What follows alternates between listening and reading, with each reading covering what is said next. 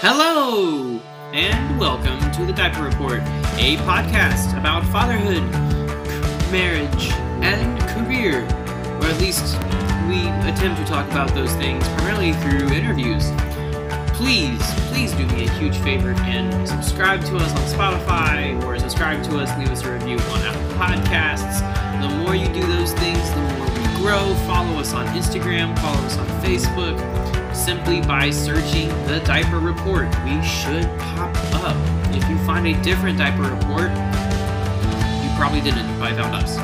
Um, so please share us with your friends, share us with your families. If you know any parents out there, share us with them. If your friends just like a good time, share us with them.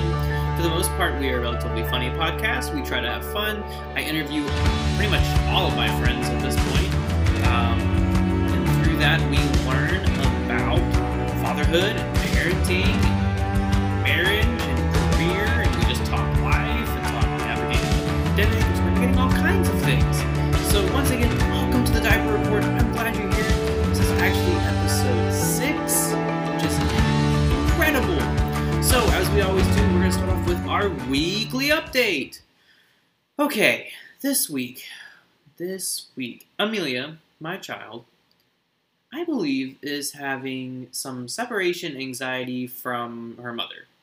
So I have watched Amelia, I want to say twice this week. Uh, tonight, my wife, well, when you're recording to this, it won't matter. Listening to this, ha, recording to this. When you're listening to this, it doesn't really matter.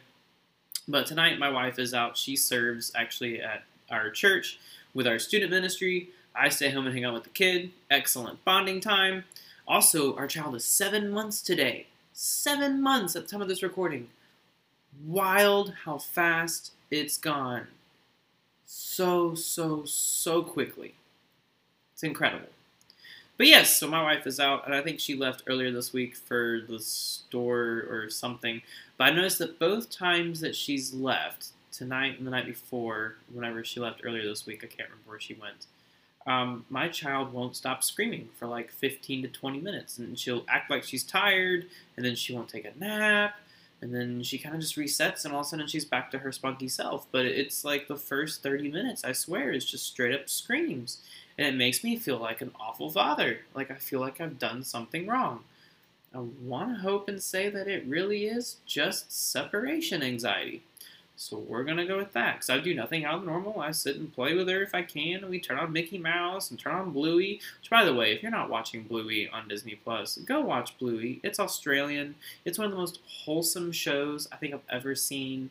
The, the dad is like one of the... The focus is on the kids, but what I love is that the parents are both modeled as caring, involved, fun parents, including the dad. He's not just some uh, bumbling around guy who happens to be there. He's, he's involved. He's playing with his kids. He's listening to his kids. He's teaching his kids. It's just really cool. So I really, I do, I shout out Bluey. I recommend Bluey.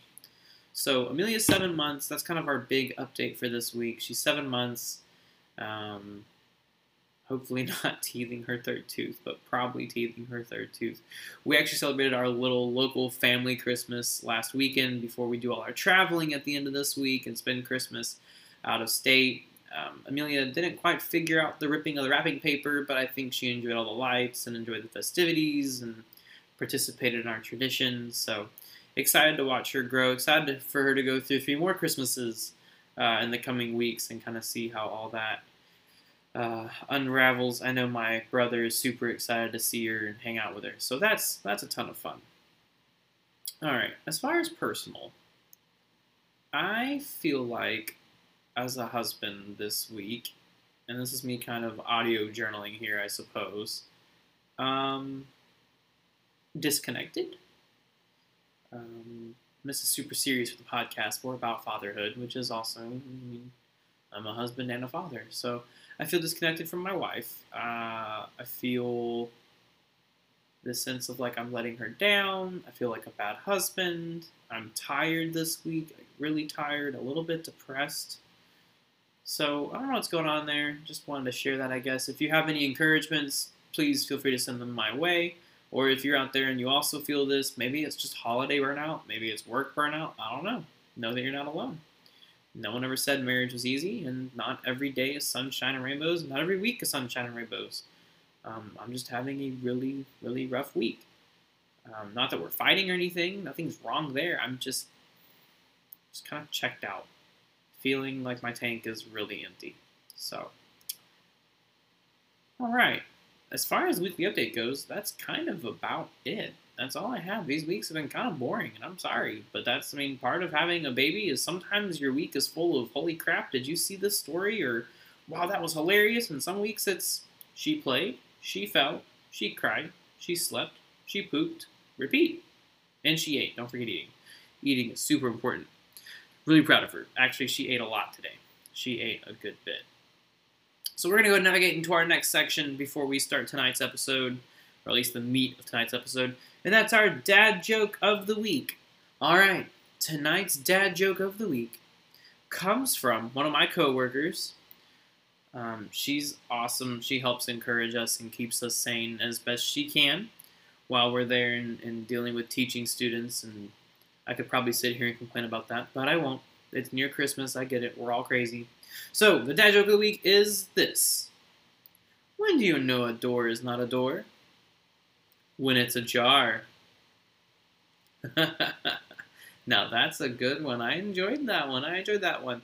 Do you want your dad joke of the week featured? Or just a dad joke featured? Please comment, subscribe, D M me. Really just D M. If you're following me on social media, following The Diaper Report on social media, whether it's Facebook or Instagram, please send me a D M, send me a message, leave it in the comments, and I will read your dad joke of the week on one of our future episodes. All right, as a reminder, and you're going to hear me say this again, we do not have an episode next week. It's Christmas. Enjoy, okay? Spend time with the family. Sit around the Christmas tree. Binge the first five episodes of The Diaper Report, and then listen to this one. Celebrate the new year. We will be back in the new year, January third. We'll have a brand new episode out for you with my friend Tyler Stidham. I will warn you right now, it is a long one, so that will be your drive home from the holidays episode. But super excited for that to come out. Love my friend Tyler, great guy.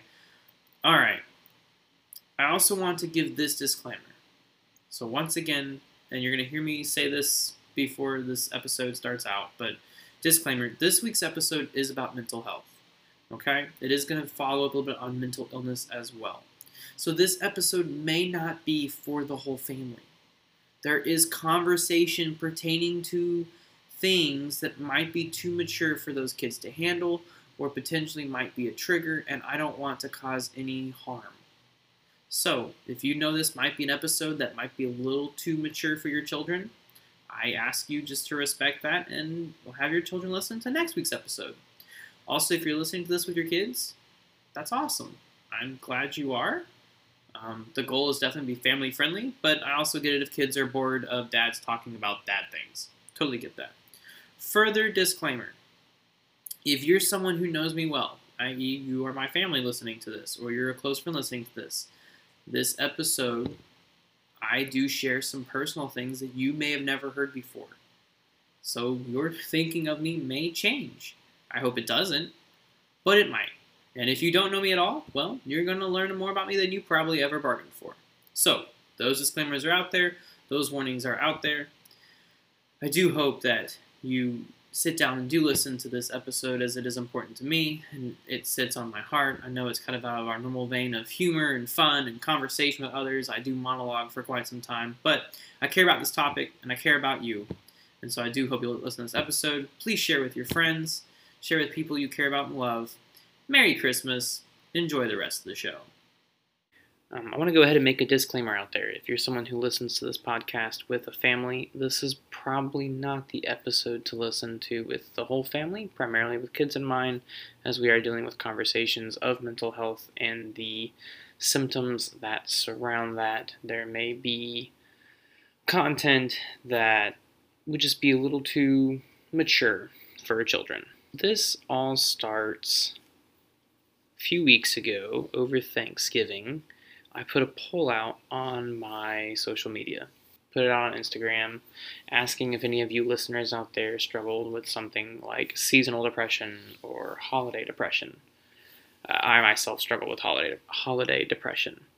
Pretty much everybody that chose to respond uh, said yes, said they did. So I wanted to then make depression, primarily mental health, um, a point of, uh, I guess, conversation. Really, it's just me monologuing, but I wanted to make it a topic here on the podcast. We we are a podcast about fatherhood and marriage and career, and the thing is, is if you are a parent, if you are an employee, an employer, even if you are a student or a, a kid or child listening to this, a young adult listening to this, you're a husband, you're a wife, mental health is in all avenues of these things. Uh, some people are really healthy, and some people are less healthy, um, and you tend to kind of fall in one of these two camps, and then with that comes kind of how you view people who fall into one of those two camps. So tonight, well, for me it's tonight, for you guys listening, I'm going to essentially just kind of walk through, as best as I can, the general story of my own mental health journey. I do want to go and make a, I guess make a second disclaimer. I am not a mental health professional. Um, I took one psychology class in college because it was required, as, and that was, I guess, fun. We, you know, she pretty much canceled class every three weeks, and that was nice. Um, but I'm not a professional, so everything that I say on here, you should definitely go and seek second, you know, obviously, seek wise counsel, go see professional, go see a therapist, please be seen by a doctor, uh, if that's where you feel like you need to go, or if that's something that you need to do. So my story, journey, starts where I think most people's does, and that would be in childhood. Even one thing we're learning right now with our own daughter is kids are incredibly sensitive to intense emotions, whether good or bad, um, being put off by the parent. What memories I have of early childhood, and I'm trying to talk from memories and not things that I've been told, because there is a difference. And everybody has a perspective and, to a certain extent, a spin. I don't want to use the word agenda, though some people do have agendas when they tell you things that happened to you or around you as a child. So of the memories I have of childhood, and they seem to be very few and far in between. My own memories are very fuzzy. Every once in a while one will come back. Like, I remember my parents playing the computer game Myst, which actually found on Xbox and reinstalled, and now I'm playing through it, and it's it's actually a lot of fun. Um, it's a puzzle game, and I really enjoy it.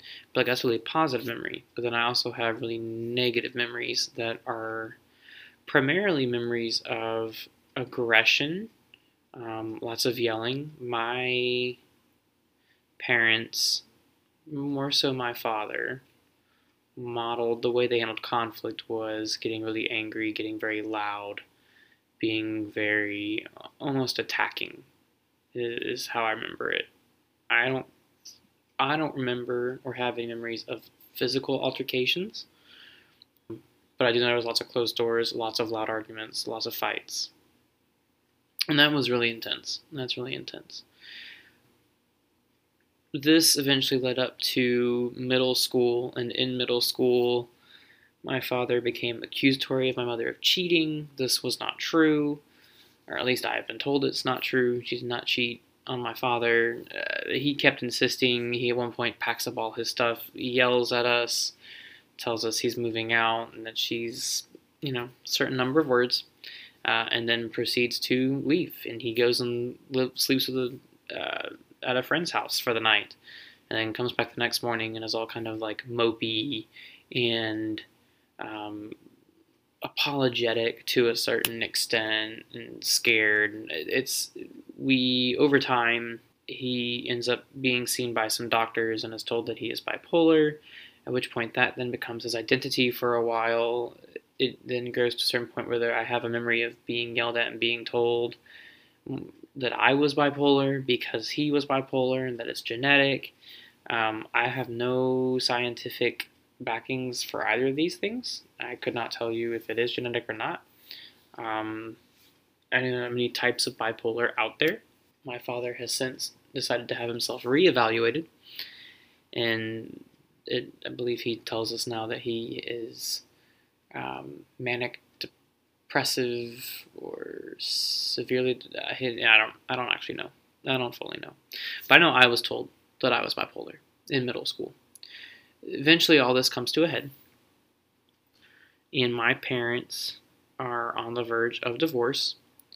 Um, my mom gave my father an ultimatum. Um, and you have to understand, and, and you have listened, hopefully, listener, you've gone back and listened to the last week's episode and have heard the conversation with my mom, which, you know, was very brief, but she she did everything she could to keep the marriage together. We believe in marriage. I believe in the institution of marriage. Divorce is never just a, ooh, I woke up on the wrong side of the bed. I'm I'm getting out. I'm leaving. I'm done. Um, it, it's it's it should only ever be in situations of safety and at an unredeemable amount of like danger, like no chance of reconciliation, et cetera. And we had we had reached this point. I didn't know details. I, I do I know more details now as an adult in the after fact, um, both partly by looking back and seeing things kind of through memory. Where I'm like, oh, I ignored that. Or things that I have been informed of. Um, my mother has always been one where she's, if you, if you ask the right question, you'll get the answer. Um, though I've always had a slight sleuthfulness to me, and I've never really had to get a direct answer. I could always just kind of piece certain things together. Uh, regardless, we had kind of reached this point, and she'd kind of given him a week. She um, was like, you ha- you, he had a week to start showing sincerity, I believe. I remember this one morning, towards the end of this week, and uh, she's standing out on the edge of the driveway. I think he had just left for work, and I walk out there, and she just kind of looks at me, and this is the best that I remember it. My mom might remember this differently. She may listen to this and message me telling me, no, you're, you're wrong, um, but the way I remember this is her basically telling me in, in some kind of manner that nothing was getting better, that it wasn't getting better. And she was kind of on the edge of, for us, for us the kids, she wanted to keep it together so badly. And what I remember is telling her, and then it's time to wake up and smell the coffee. I, I've always been one to, to speak in phrases and quotes and things like that. And that was the one that I used pretty much, tell her, then it's time. Um, and I've carried that. I have actually carried this sense of responsibility for my parents' divorce, and not in the way that some kids do where they believe they're the source of the divorce, but in the sense that every time my father and I have minced words about it, and he believes that somehow um, she has bamboozled me. I don't think, and he may now if he listens to this, I don't know if he does, um, but I'm partly responsible for telling her to go and get it, and I've carried that. All of these things have led up to this moment, and so there's that's then there's the divorce, and that happens in middle school, and that's trauma.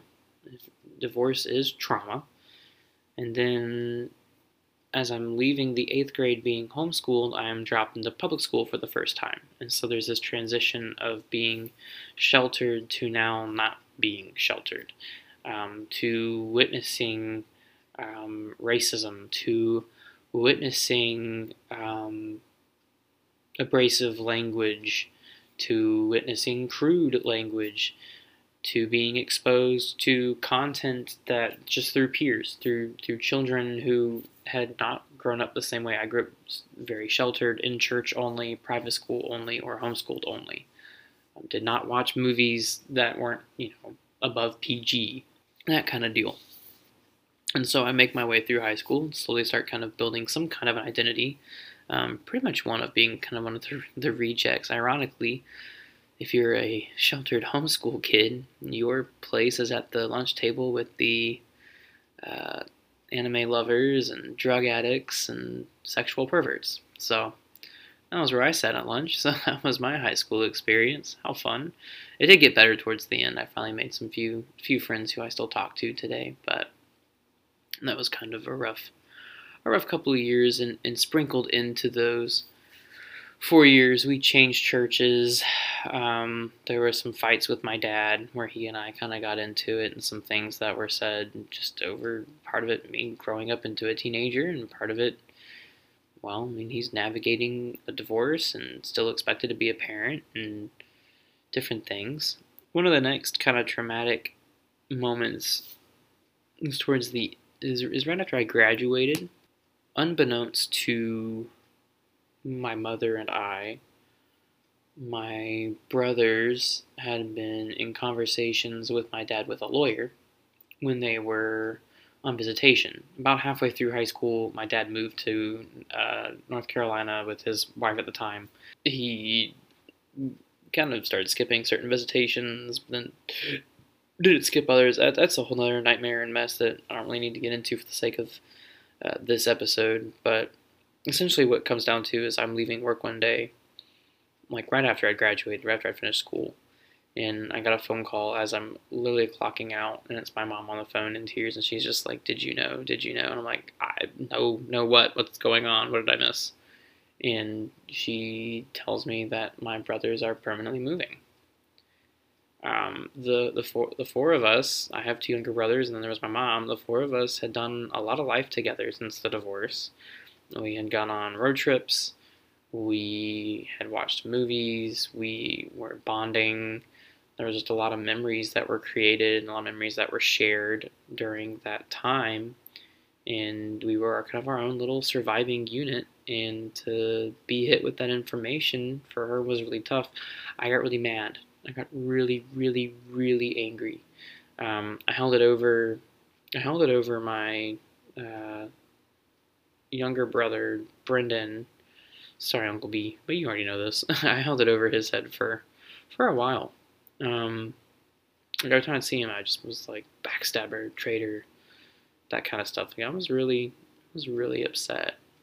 Not too long after that, my youngest brother on social media, um, comes out. Um, And so that was another, again, growing up as conservative as I had and as sheltered as I had, this was also unexpected. And so there's kind of one thing after the other. Now, mentally, I kind of figured I was still okay. I, uh, I really didn't believe that the divorce had affected me. I kind of figured I'd held it all together and had a min- minor, mind you, minor error of confidence. Um... Felt normal, was hanging out with my friends, was pulling all-nighters, was doing the college thing. Felt felt fine. I've been told a few times, I think, by my mom or my dad, both of them at different points, were like, oh no, the divorce has changed you.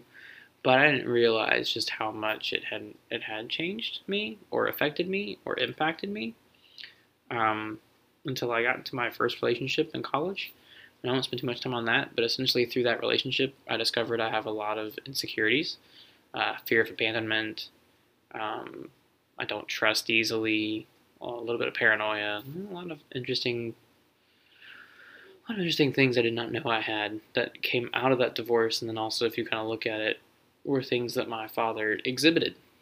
And I, sadly, the things that he exhibited, the things that I didn't want, the things that I fought so hard to not have were the exact same things that I was showing, or the exact same things that I was acting out.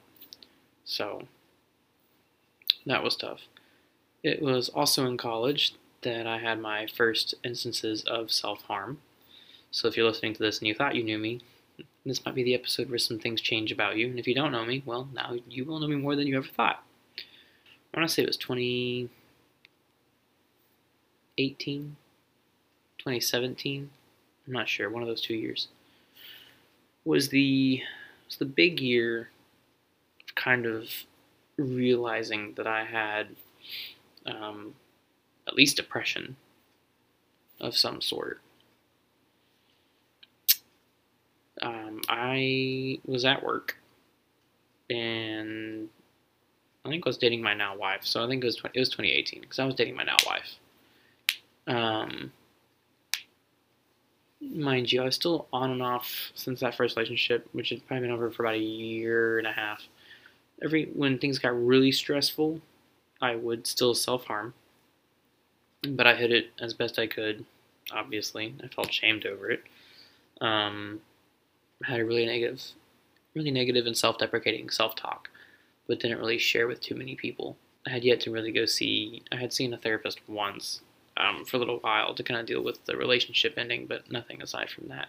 So there's this one week, and the supervisor slash coworker who essentially I reported to, because I was part-time and he was full-time, and even though his title didn't say, like, assistant director, he was essentially the assistant director of the division I worked in. I worked in, like, a facilities uh, slash operations for uh, an organization. Um, and this week, he this one day, it's like a Monday, it's like an hour before I'm getting off of work. He comes to me, he's like, hey, I got a task for you. I'm like, all right, cool. And most tasks are, like, we're talking like five to twenty minute tasks, and then you just kind of roll on to the next thing. Very quick, very easy. And he's like, yeah, I need you to go through all the paint that we have for the building. I need you to organize it, and I need you to throw away what's expired, and then organize what's left over by color, and then by um, environment. So, like, our organization was a large building. It's split up into environments, and so you, you label it, et cetera. Well, I get down there, and we're, we're talking, like, probably five hundred cans of paint of all shapes and sizes and without any previous organization. And I, I, this was probably the first time I think I ever had, like, a, what I would call a panic attack. Like, I straight up stopped, and I got really stressed. I got really, like, foot was tapping, heart was beating, and um, I go back to my boss's room, and I, I pretty much start sobbing. Like, I'm crying in his room over paint, and was like, do you need this done today? Or, like, by the end of the week? And he kind of looked at me, kind of like an odd look, because it's paint, mind you. And he was like, well, I mean, prefer it to be done by the end of this week, but I don't expect it to be done by the end of today. And that helped a little bit. Um, I came back a little bit later after work. Um, I had a meeting with somebody else at work, and I, I came back afterward and apologized to him, and he was like, He, he closed the door, and he was like, have you ever thought that perhaps you have depression or anxiety? And I was like, nope. And he's like, okay, well, you get help here through the organization. Like, we'll give you, like, a stipend, essentially.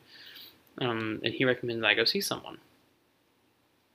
So, I, that's when I first started seeing a therapist for specifically an anxiety slash depression, and had gotten on meds, and um, that was pretty, pretty wild. Learning about emotional health, this idea that there are certain things that are super stressful for me that shouldn't have been as stressful as they looked like. It's this idea of um, stacking bricks, and then it being this feather on top of the bricks that knocks the whole tower over. And so, like, on emotional health level, a, of a stressor, organizing paint is like a three. So not that stressful, but my emotional reaction to it was like a ten. Like, I'm crying, I'm having a panic attack, I'm freaking out. So that was kind of my first experience, kind of opening myself up to this and talking with a therapist through this. I believe it was later the same year, maybe the next year. I want to say it's the same year. I'm up visiting my dad. I had done my best since the divorce, and I'm not perfect by any means. So please do not hear this and hear me painted as a hero. I have my flaws, he has his flaws. Um, from my perspective, we do not have much of, rela of a relationship. Even still, we don't have much of, rela of a relationship. And it terrifies me even as I enter into my own relationship with my child, being a father. Like, I'm, I'm terrified that she and I won't have a relationship, even with her being only six months old. Um, like, that, that fear and that insecurity is always in the back of my head. I had gone up to visit. Uh, I think we were celebrating. It was just me. I think I was just going up to visit, honestly. I had gone up to visit my dad, see my brother, see my stepmom and, and her son, and we were all hanging out and had dinner, and on the way back from dinner, my dad was like, I guess for th their relationship at the time, it, it, he felt it was okay. I guess it was like a sense of, like, teasing, um, but in my head, and, and mind you, in my head, I lived very nobly and I was very heavily considering thoughts of um, proposing and getting married to, to Megan, my now wife. So hearing him essentially roast his wife really rubbed me the wrong way. It didn't feel honoring. It didn't feel respectful. And so I got, I was really, really upset, and I shut down the car. So we get to, we get back to the house, and he stays behind after everybody else gets out and tries to talk to me, and we end up in a huge yelling match, and we're arguing, and we're yelling, and uh, somehow he had brought up my grandfather, and he brought up my mom, um, and I'm literally just, I can't contain my, I, I'm almost back in that, like, crying over paint, where, like, I am, like, screaming, and can't control it, even though I want to. I'm sobbing, can't control it, even though I want to. Um, and at some point, he just kind of, I don't remember, he got in my face at one point, and I remember it being really intense and really scary, especially because the garage lights had kicked out, and so it was pitch black, and you just kind of see the glow of, like, his eyes, and it was terrifying. It was absolutely terrifying. And then he just kind of waved his hand with this kind of, like, I don't care shrug, and just was like, whenever you're blah, blah, blah ready. Um, there was some expletives shared that night, um, to join us, just come back inside. And I um, stood in the driveway, sobbing, shaking. My first thought was actually suicidal.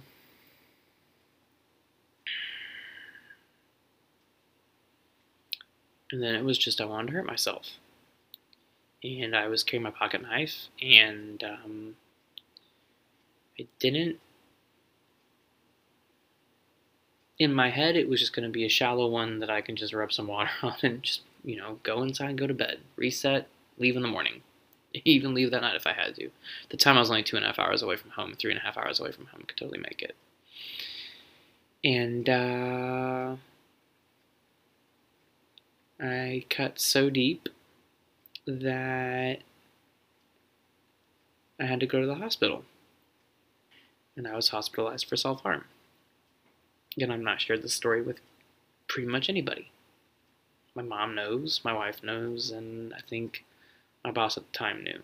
He was, he's somebody that I trust and, and still do. I spent the whole night there. They took everything. Um, The next morning, they moved me to, they, they held me in like an emergency room overnight. The next morning, they, they moved me to a psych ward where I was evaluated by a psychologist. Uh, we talked at length about my dad. Talked at length about the relationship I tried to have with my dad. Uh, and then they offered me a choice, which uh, is unheard of. In most of these cases, I should have been held probably up to five days. Um, I'm very grateful I did not have to. Um, but a lot of the conversation resulted around identifying triggers that caused this behavior. And unfortunately, one of the triggers that causes the stress in me and causes um, me to become a danger to myself is being around my father for extended periods of time. Then the doctor, the, I guess, psychologist, psychiatrist, I can remember the difference. Um, the one I talked with, we talked a little bit about kind of my behavior and some of the, some of the, just talked through some things, and she informed me that I, I probably, I don't, I don't know if you want to count it as a diagnosis or not, but I, I guess you could, she's professional, uh, I probably have something called borderline personality disorder, so otherwise known as B P D. A B P D person sees life essentially just in black and white. And there's this very much um, push-pull when it comes to relationships, where there's times where it's get away, get away, get away, I hate you, I hate you, I hate you, and then it instantly flips to this, but don't leave me, don't leave me, don't leave me, don't leave me. Um, and, and we have a incredibly difficult time controlling that. Those instances are called splitting, and that's when that black and white kind of snaps. Um... I have another friend who just recently shared that they also have B P D, and in talking, it seems like a lot of B P D individuals, this occurs primarily with our closest relationships. So for me, these splitting instances are going to happen most often with my wife. For my friend, it's with their um, significant other. Um, I've experienced it a little bit with some of my family members, but it's not as intense. It's more of this, I look for and seek approval. Do, do you like this? Um, do you approve of what I'm doing? Do you approve of the life choices I've made? Do you approve of the decisions I've made here? I actually have also noticed it now I'm talking about it with some of my bosses, where it's either when I'm called into their office for a meeting, my brain is instantly jumping to a worst-case scenario of, ooh, what did I do wrong? Is this a reprimand? If I, even if I haven't done anything, and mind you, I'm a very, like, perfectionist, so for the most part, if you give me a checklist, the checklist gets fulfilled, and there's no harm, no foul there, but my brain still will find something. Um, B P D, at least for me, is also marked incredibly by very intense self-deprecating emotions. I probably have thoughts almost every day that I am um, not a good husband, uh, not a good father, um, not worth it. On really bad weeks, I have ideation, uh, suicidal ideation. There, I explained it one time to a mentor of mine that the, the pain you feel inside your head is so great that you feel like the only way to get rid of it is that way out. And so in a sense, I actually am able to sympathize or even empathize with people who have tried or even succeeded. Um, I don't believe that it is... It's obviously not a cure. Um, I would much rather that if you're listening to this and you, and you experience some of these things, that you go and find help. That you please go see a therapist, call a friend. I'll put the suicide hotline here in the in the show notes, but please find someone. That's what I have, or at least that's what I believe I have.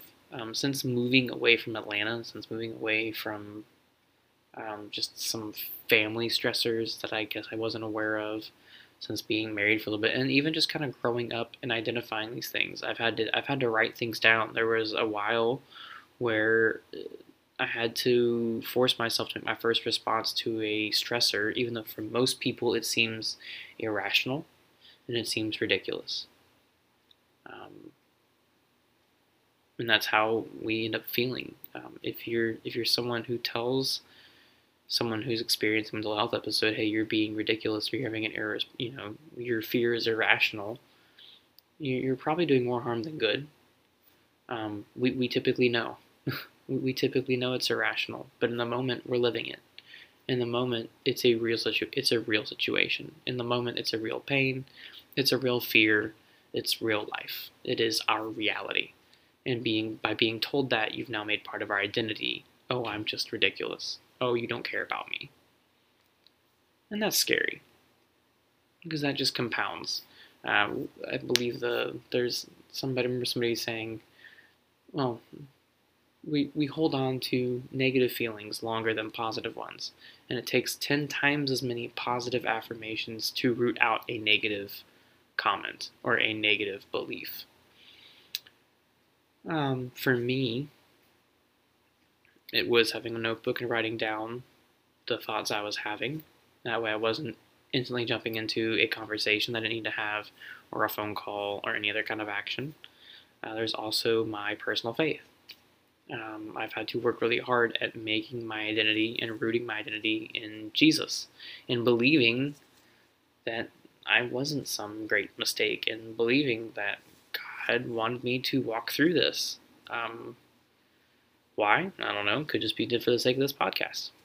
Could be for the, the time I spend with students, whether as a, a youth pastor, a student leader at church, uh, or even as a teacher in a classroom, identifying with kids who struggle with self-harm and, and mental health, because they do.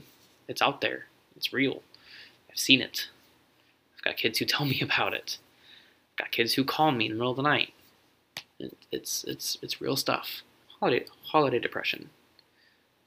My holiday depression, I believe, comes from my shattered family unit. I remember for a few years after the divorce, losing the magic of the holidays, losing the magic of Christmas, and just starting to shut down and isolate. And I still isolate. I get into moods, and I think what's worse is I can't explain them. And I don't feel understood by people that I'm around. They don't get it. I don't fully get it. Other than I know it's just not how it should have been. Um, though it appears that was, I guess, the hand that was dealt. Um, there's been some mending, having having a wife, having a kid, and and even our my brothers and I relationships maturing out of that phase of, of anger and hurt um, has helped a lot in restoring some of that. But I still have moments of of depression over the holidays because, well, some of our strongest memories of big events come from being a kid. And if some of my formative years, I believe middle school and elementary and uh, high school are some of your most important years, especially as you're slowly becoming your own kind of little adult, um, to have that marked by whether it's fear or sorrow, um, it hurts. It just, it can hurt. So that's my journey. Uh, as of right now, I'm okay. Um, the self-harming has become much less frequent. It takes really intense moments for me to uh, hurt or even just feel the desire. Um, navigating marriage has definitely been an interesting um, experience with my borderline, or I guess air quotes borderline, um, but at least the splitting tendencies, that black and white, that, oh, you hate me, um, I'm gonna push you away. Those are moments where they want you close by. So that's been that's been tough, and my wife is a trooper. But for right now, I'm I'm okay, and, and really I just want to help other people who are in kind of the same situation or going through the same situation. And so I think a lot of this actually, a lot of my story um, has kind of been the heartbeat behind my, um, I guess, passion for caring for the hearts and minds of, of students, of middle schoolers and high schoolers, because, well, that's when I went through junk. That's when I think most people go through junk, and so I want them to be okay. Um, as for this episode and this podcast, I, if, I think really I just want you to hear that if you're out there and you're struggling with this, you're not alone. And if you're out there listening to this and you don't struggle, um, please be considerate of those who are. Um, They could be in your family, could be a friend, could be your husband, he's not told you, or it could be your wife, and she's not told you. Use words of edification. Don't use words of defeat or um, tearing down. If you tear down to just build yourself up, uh, you know, we call that bullying where I come from. But use words of edification, so to, to build someone up to, and I don't mean puff smoke up them. Don't tell them they're, the, they're a rock star and when they really can't play more than an E chord. But con- constructively, compassionately, carefully removing away lies, helping someone see the truth of who they are, and then building them up in that. This has been an odd episode. Thank you for hanging on. Next week, we're not going to be meeting. It'll be Christmas. Merry Christmas. Welcome to a really heavy episode, and Merry Christmas. Thanks for hanging on with me. If you have any questions, please D M me. Please know you're not alone. Please know I love you. Whoever you are, I care about you. I'm glad you're listening. I'm glad you're still here. I hope your diaper, diaper stays dry. I hope it stays clean. And we'll see you in the new year.